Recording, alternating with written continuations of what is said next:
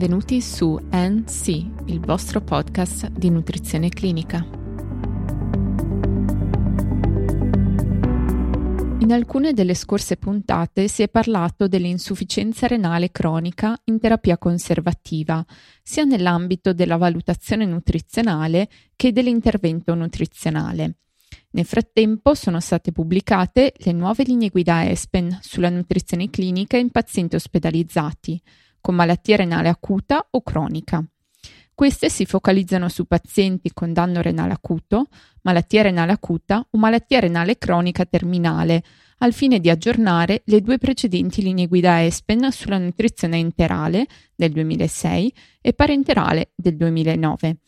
In questa puntata, basandoci su queste nuove linee guida ESPEN, si parlerà della terapia nutrizionale medica, delle tempistiche, della gestione alimentare e infine del dispendio energetico di questi pazienti.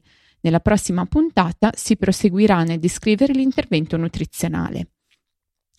La terapia nutrizionale medica può essere presa in considerazione per qualsiasi paziente con danno renale acuto su insufficienza renale acuta, danno renale acuto su insufficienza renale cronica insufficienza renale cronica con o senza stadio terminale, che richiede il ricovero in ospedale. Inoltre dovrebbe essere fornita a tutti i pazienti se rimangono in terapia intensiva per più di 48 ore. Questi pazienti ricoverati malnutriti, se non in condizioni critiche, e quei pazienti a rischio di malnutrizione che possono nutrirsi in modo sicuro per via orale, ma non possono raggiungere le loro esigenze nutrizionali con la sola dieta, devono essere offerti integratori nutrizionali orali.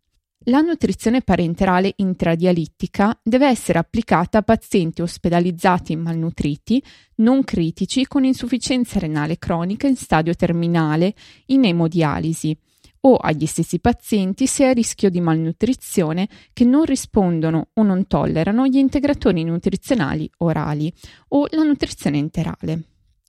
La nutrizione enterale, la nutrizione parenterale o l'abbinata tra nutrizione enterale e parenterale devono essere somministrate a pazienti ospedalizzati in condizioni critiche o non critiche con danno renale acuto su insufficienza renale acuta, insufficienza renale cronica o insufficienza renale terminale, incapaci di raggiungere almeno il 70% dei requisiti di macronutrienti con la nutrizione orale. Il supporto nutrizionale precoce, cioè fornito in meno di 48 ore da ricovero ospedaliero, rispetto al supporto nutrizionale in tempi successivi, dovrebbe essere eseguito nei pazienti ospedalizzati polimorbidi, poiché la sarcopenia potrebbe essere ridotta e l'autosufficienza potrebbe essere migliorata. Se l'assunzione orale non è possibile, la nutrizione enterale precoce, entro 48 ore, nei pazienti adulti gravemente malati dovrebbe essere intrapresa piuttosto che ritardare l'avvio in tempi successivi. Questa è da preferire alla nutrizione parenterale precoce.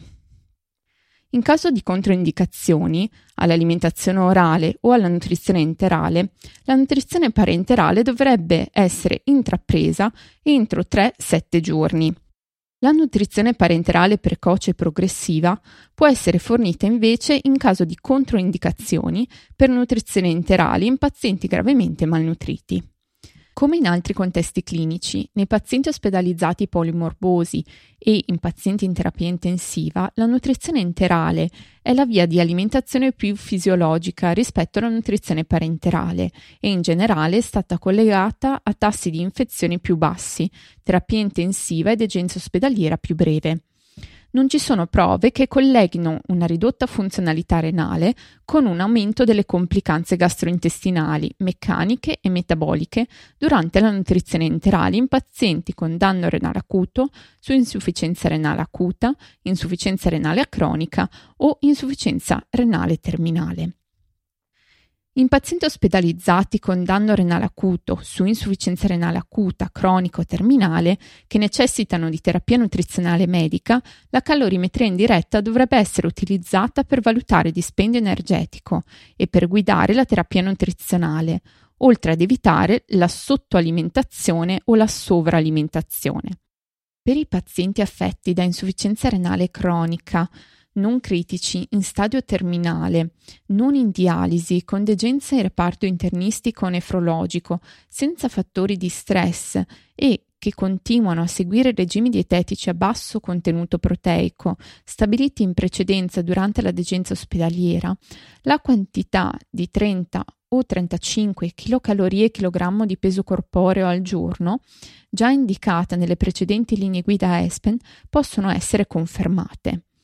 La calorimetria indiretta può essere eseguita durante la terapia sostitutiva renale in continuo, tenendo conto dei limiti intrinseci del metodo. Si dovrebbero preferire un intervallo minimo di due ore dopo la sessione di dialisi intermittente per migliorare la precisione della misurazione. Ogni volta che le condizioni cliniche del paziente cambiano, deve essere ripetuta la calorimetria indiretta. Se la calorimetria non è disponibile, l'utilizzo della VO2, cioè del consumo di ossigeno dal catetere arterioso polmonare, o della VCO2, produzione di anidride carbonica, derivato dal ventilatore, fornirà la miglior valutazione del dispendio energetico rispetto alle equazioni predittive. Nei pazienti ospedalizzati con pluricomorbidità, con ridotta assunzione di cibo e stato nutrizionale compromesso, dovrebbe essere raggiunto almeno il 75% del fabbisogno energetico e proteico calcolato, al fine di ridurre il rischio di esiti avversi. Secondo le linee guida, inoltre, la nutrizione ipocalorica, non superiore al 70% del dispendio energetico giornaliero, deve essere somministrata nella fase iniziale della malattia acuta.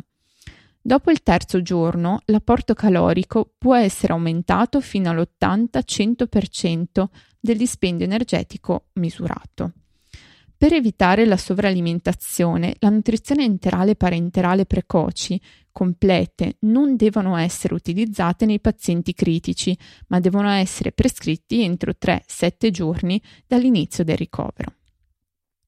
Se viene utilizzata la calorimetria indiretta, la nutrizione isocalorica, piuttosto che la nutrizione ipocalorica, può essere progressivamente implementata dopo la fase iniziale della malattia acuta. Invece, se si utilizzano equazioni predittive per stimare il fabbisogno energetico, la nutrizione ipocalorica, inferiore al 70% del fabbisogno stimato, dovrebbe essere preferita alla nutrizione isocalorica per la prima settimana di degenza in terapia intensiva. Nei pazienti ospedalizzati con danno renale acuto su insufficienza renale acuta o cronica o cronica terminale che necessitano di terapia nutrizionale, la quantità di lipidi e carboidrati può essere combinata per aumentare l'assunzione di lipidi e ridurre l'apporto di carboidrati sulla base dell'utilizzo del substrato reale valutato mediante calorimetria indiretta. Per i pazienti sottoposti a dialisi, l'apporto energetico totale mediante calorie aggiuntive fornite sotto forma di citrato, lattato e glucosio da soluzione di dialisi e di emofiltrazione dovrebbe essere incluso nei calcoli per determinare l'apporto energetico totale, per evitare quindi una sovralimentazione. Nessun fattore dovrebbe essere applicato al dispendio energetico a riposo misurato per compensare la dialisi, poiché non c'è differenza tra i pazienti non in dialisi rispetto a quelli in dialisi. Infatti nessuna modifica importante del metabolismo energetico è associato al danno renale di per sé, poiché gli effetti più rilevanti sul dispendio energetico sono solitamente dovuti a comorbidità acute e complicanze. Anche in caso di insufficienza multiorgano, il dispendio energetico dei pazienti critici ammonta a non più del 130% del dispendio energetico previsto. In sintesi, cos'è importante ricordare? La terapia nutrizionale medica dovrebbe essere presa in considerazione in qualsiasi paziente con danno renale acuto. In questi pazienti, se malnutriti, può essere utile l'impiego di integratori nutrizionali orali. Se l'assunzione orale non è possibile, la nutrizione enterale precoce entro 48 ore nei pazienti adulti gravemente malati dovrebbe essere intrapresa. In questi casi è sempre da preferire la nutrizione enterale a quella parenterale. La calorimetria indiretta dovrebbe essere utilizzata per valutare il dispendio energetico. Se non è disponibile, viene suggerito l'utilizzo della VO2, del catetere arterioso polmonare e della VCO2. Nessun fattore dovrebbe essere applicato al dispendio energetico a riposo per compensare la dialisi. Per oggi è tutto, vi do appuntamento alla prossima puntata, ricordo che nelle note della puntata sono disponibili le fonti citate. Per qualsiasi informazione potete contattarmi all'indirizzo email info-ncpodcast.net.